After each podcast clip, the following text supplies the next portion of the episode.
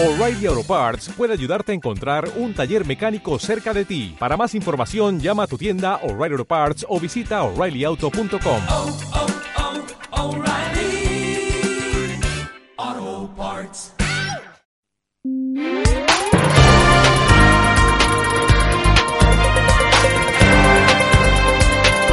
Muy buenos días, bienvenidos a los informativos de CLM Activa Radio. Soy Fran Petit y tenemos que empezar por el avance de la región. Robles supervisa la formación de ucranianos en la Academia de la Infantería de Toledo y no hay duda, dice que ganarán la guerra.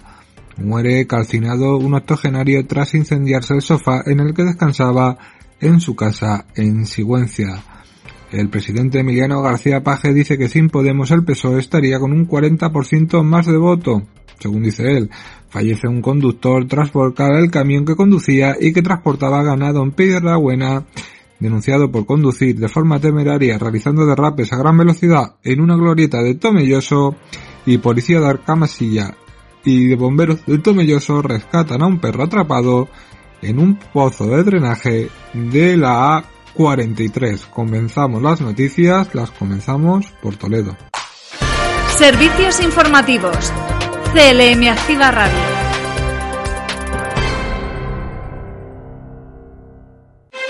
Noticias en CLM Activa Radio. Las noticias más destacadas en Toledo.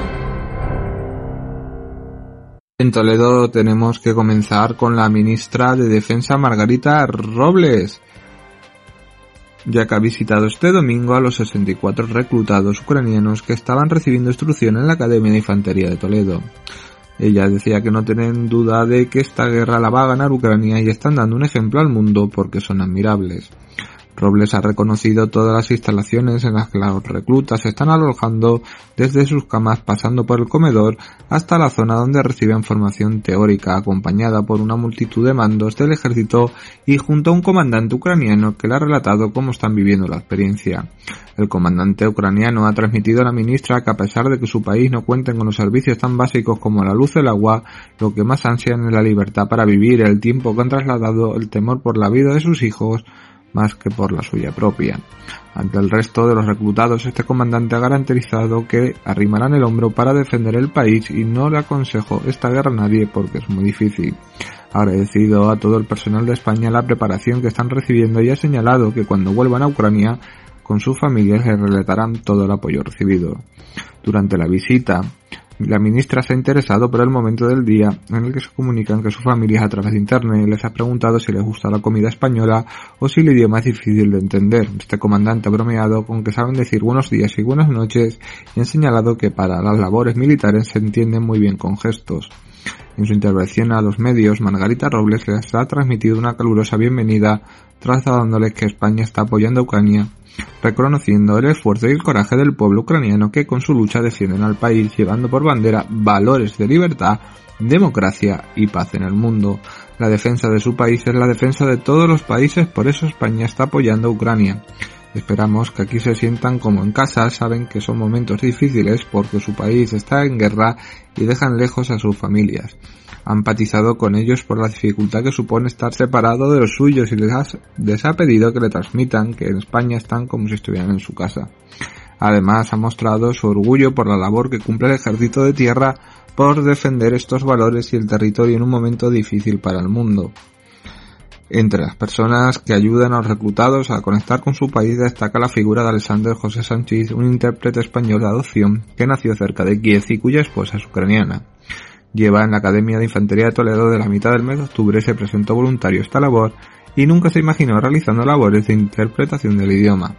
Destaca que los reclutas sienten cercanía con su país al relacionarse con alguien que habla ucraniano, porque para ellos la familia es un pilar importante la tienen lejos, destacando la gran motivación con la que vienen a España a desempeñar esta formación. También hay que comentar que el presidente Emiliano García Paje ha asegurado que sin Podemos el PSOE estaría en un 40% de mayor devoto y ha señalado como el mayor desgaste del partido a las compañías. Así lo ha expresado en una entrevista publicada este domingo a un diario tan de derechas como en La Razón, en la que se ha mostrado crítico con el gobierno y ha afirmado que habla por muchos otros socialistas que opinan igual pero no tienen altavoz, dice Pepe Bono, dice pues a lo mejor gente como Joaquín Leguina, gente que ya sabemos y vemos por televisión en otros sitios como puede ser eh, 13 Televisión, pero Page ha insistido en esa posición contra la derogación del delito de sedición y ha señalado que se trata de una postura que esa minoría dentro del partido, por lo que su obligación es respetar las normas. Y poquito más voy a decir de, de esta noticia de Emiliano García Paje porque no la encuentro muy noticiable. La verdad es que no, no es muy noticiable porque todos sabemos de qué pie cojeamos cada uno en esta vida, en este mundo y en estas noticias que, que tenemos que dar a veces. Hay que dar noticias alegres y noticias alegres es que el primer premio de la lotería de 600.000 euros se repartió en el centro comercial de Luz del Tajo en Toledo. Eso sí que es una buena noticia, eso sí que para celebrar y no para meternos en camisas 11 varas, ¿verdad? Parte del primer premio del sorteo de la Lotería Nacional de este sábado ha sido vendido en Toledo en la administración número 13 en el centro comercial de Luz del Tajo, según ha informado Loterías y Apuesta del Estado. El número agraciado con este premio ha sido el 34.646 dotado con 600.000 euros al número. Parte del mismo se ha vendido en las localidades de Asturias, Tabiles, Oviedo y Navas, así como en Las Palmas y Sevilla. Eso sí que es una noticia para enmarcar, una noticia para tener muy presente porque es una noticia demasiado buena. Y con esta noticia buena nos despedimos de Toledo porque nos vamos a Ciudad Real. Noticias en CLM Activa Radio. Las noticias más destacadas en Ciudad Real.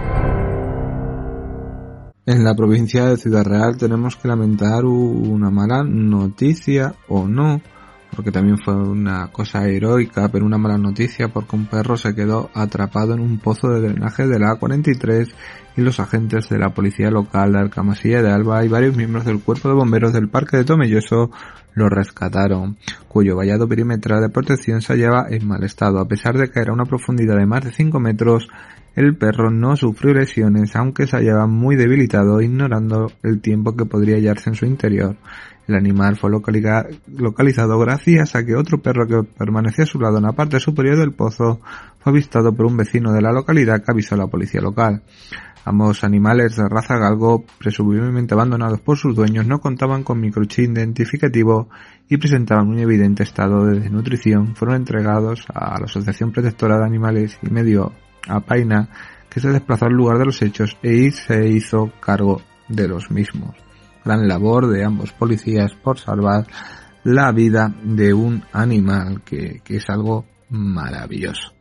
También tenemos que hablar de un denunciado, ya hablamos de un denunciado que derrapaba en las obras del nuevo Paseo San Gregorio de Puerto Llano, pues encontró su homólogo, sí, y lo encontró en Tomelloso, porque la Guardia Civil ha denunciado por conducción temeraria a una persona que circulaba con su vehículo realizando derrapes y giros a gran velocidad en una glorieta en las inmediaciones de la localidad de Tomelloso.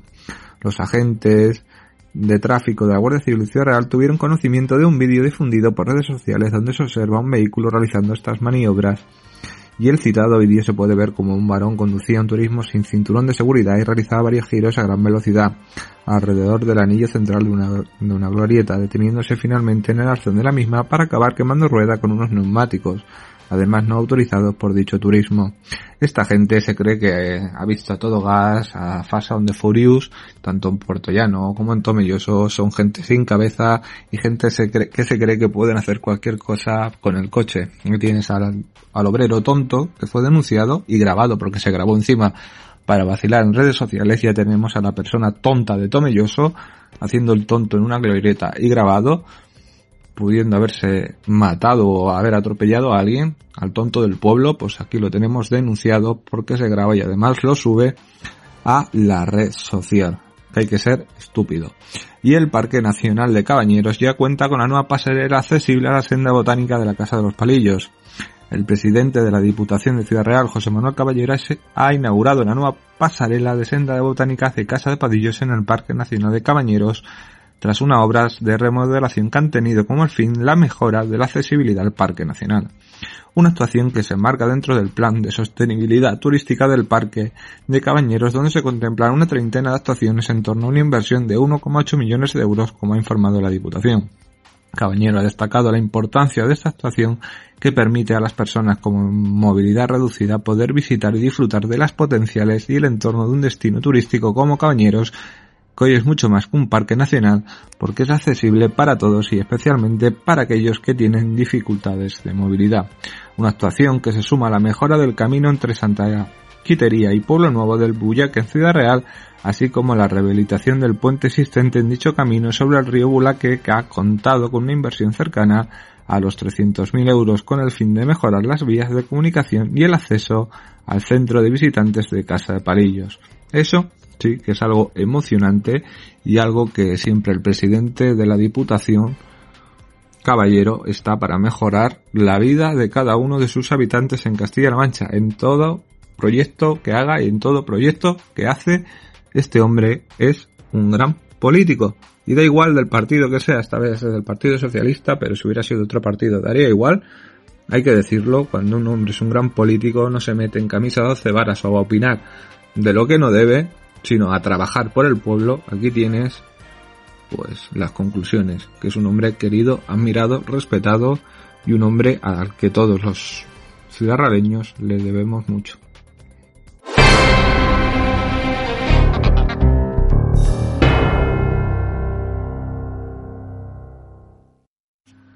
Y vamos hacia Albacete, donde un trabajador de 54 años ha resultado herido tras caer de una escalera en la pedanía de Canariz, Nellín, tal y como ha confirmado el 112. El aviso del suceso se ha recibido a las 10 de la, de la mañana del sábado pasado en la carretera de Agramón a Jumilla y el herido ha sido trasladado a la UBI al hospital de Yin. Hasta el lugar se desplazó la Guardia Civil. Esperamos que se recupere lo más pronto posible. También hay que hablar en Albacete que la feria de Nuez el Nerpio recibirá casi el doble de aportación económica de la Diputación de Albacete en 2023.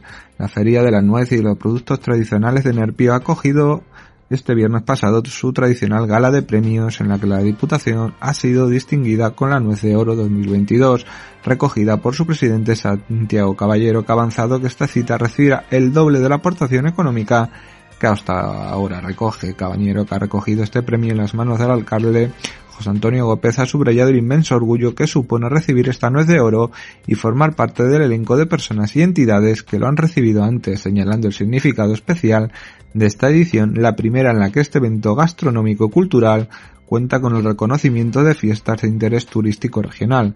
Se trata del máximo galardón que otorga el ayuntamiento de la localidad con el que reconoce el compromiso y el apoyo que esta institución albacetense ha mostrado con la localidad con este evento y con sus productos autóctonos.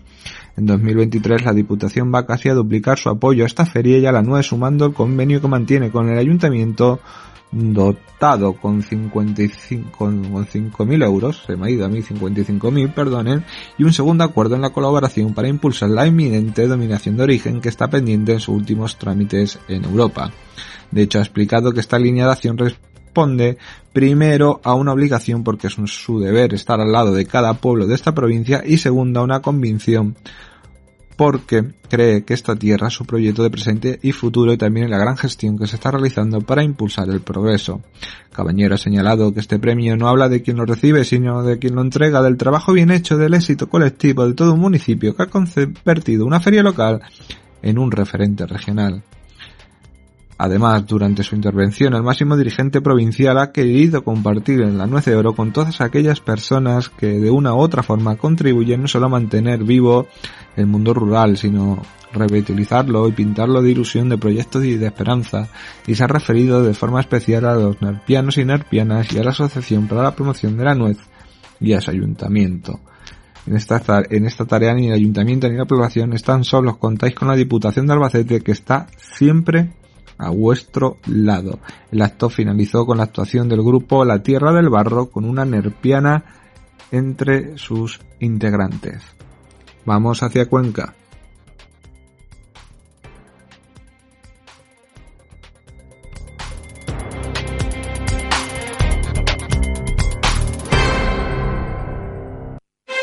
Noticias en CLM Activa Radio.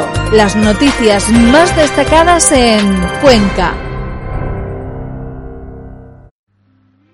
Y en Cuenca, un hombre de 39 años ha sido trasladado al Hospital Virgen de la Luz de Cuenca tras sufrir una agresión con objeto punzante en Motilla del Palancar. Tal y como precisado el 112, el aviso se ha recibido a las 7 menos cuarto en este sábado en la calle Olivar de la Virgen y hasta donde se trasladó la Guardia Civil y UBI móvil. Esperemos que este hombre siga hacia adelante y por favor se recupere porque es lo que todos queremos mm, bastante. Y sobre noticias de Cuenca solo tenemos esto hoy que destacar. Nos vamos directamente hacia Guadalajara.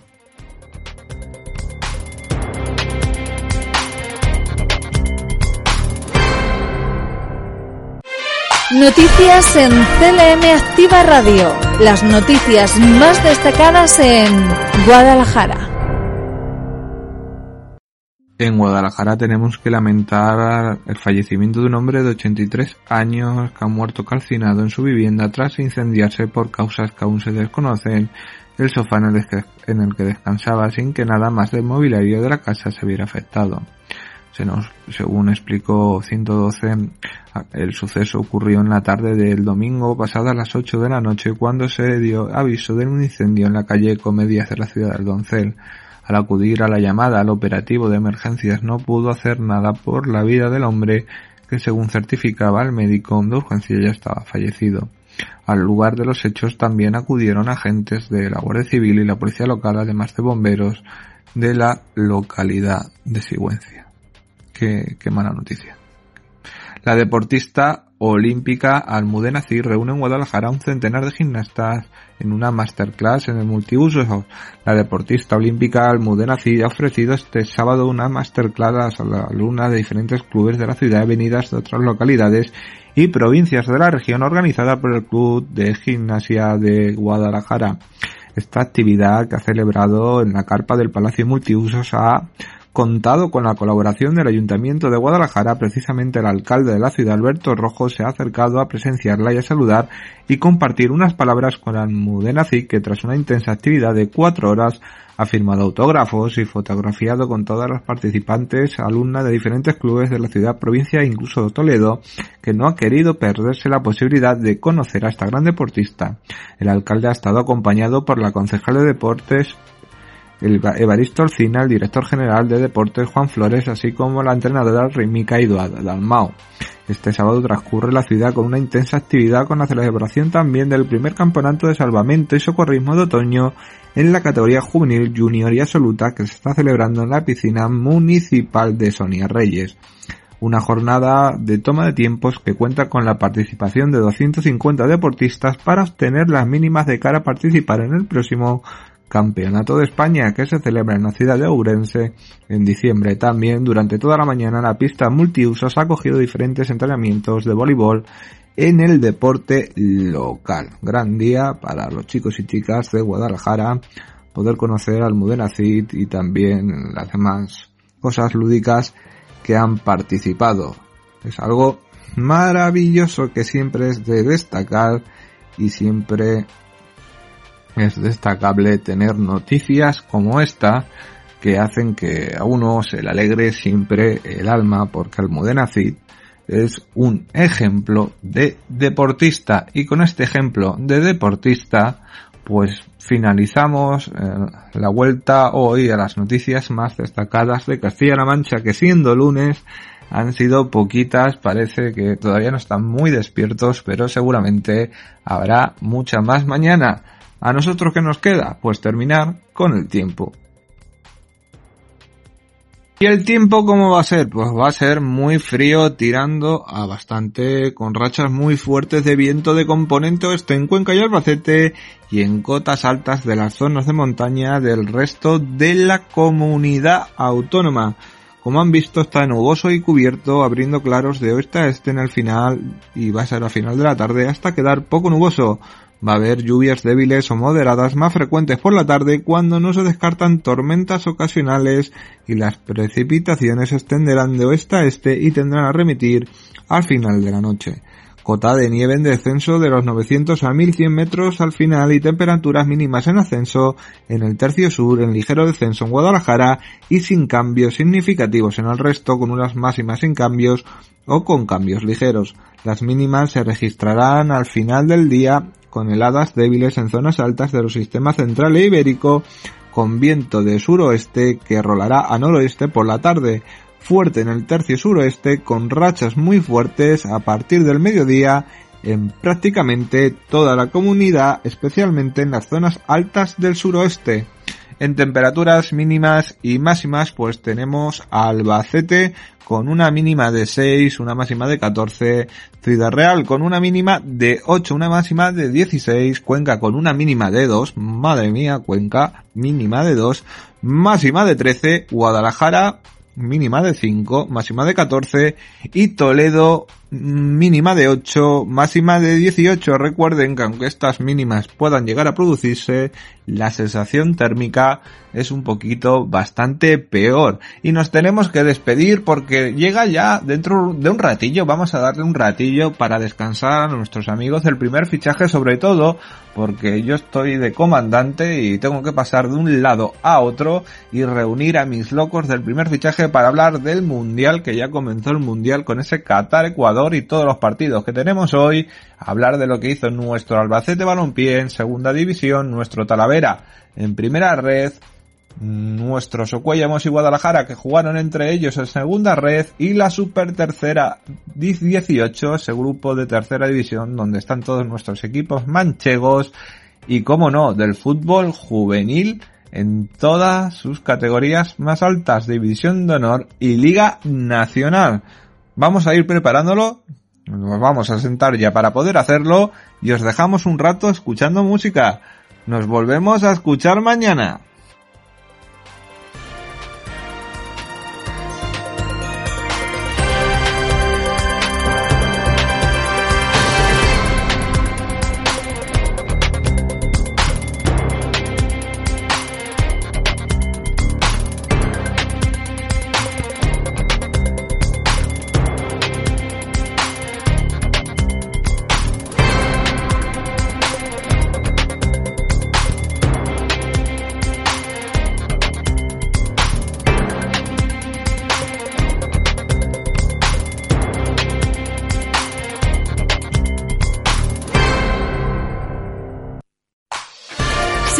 Informativos.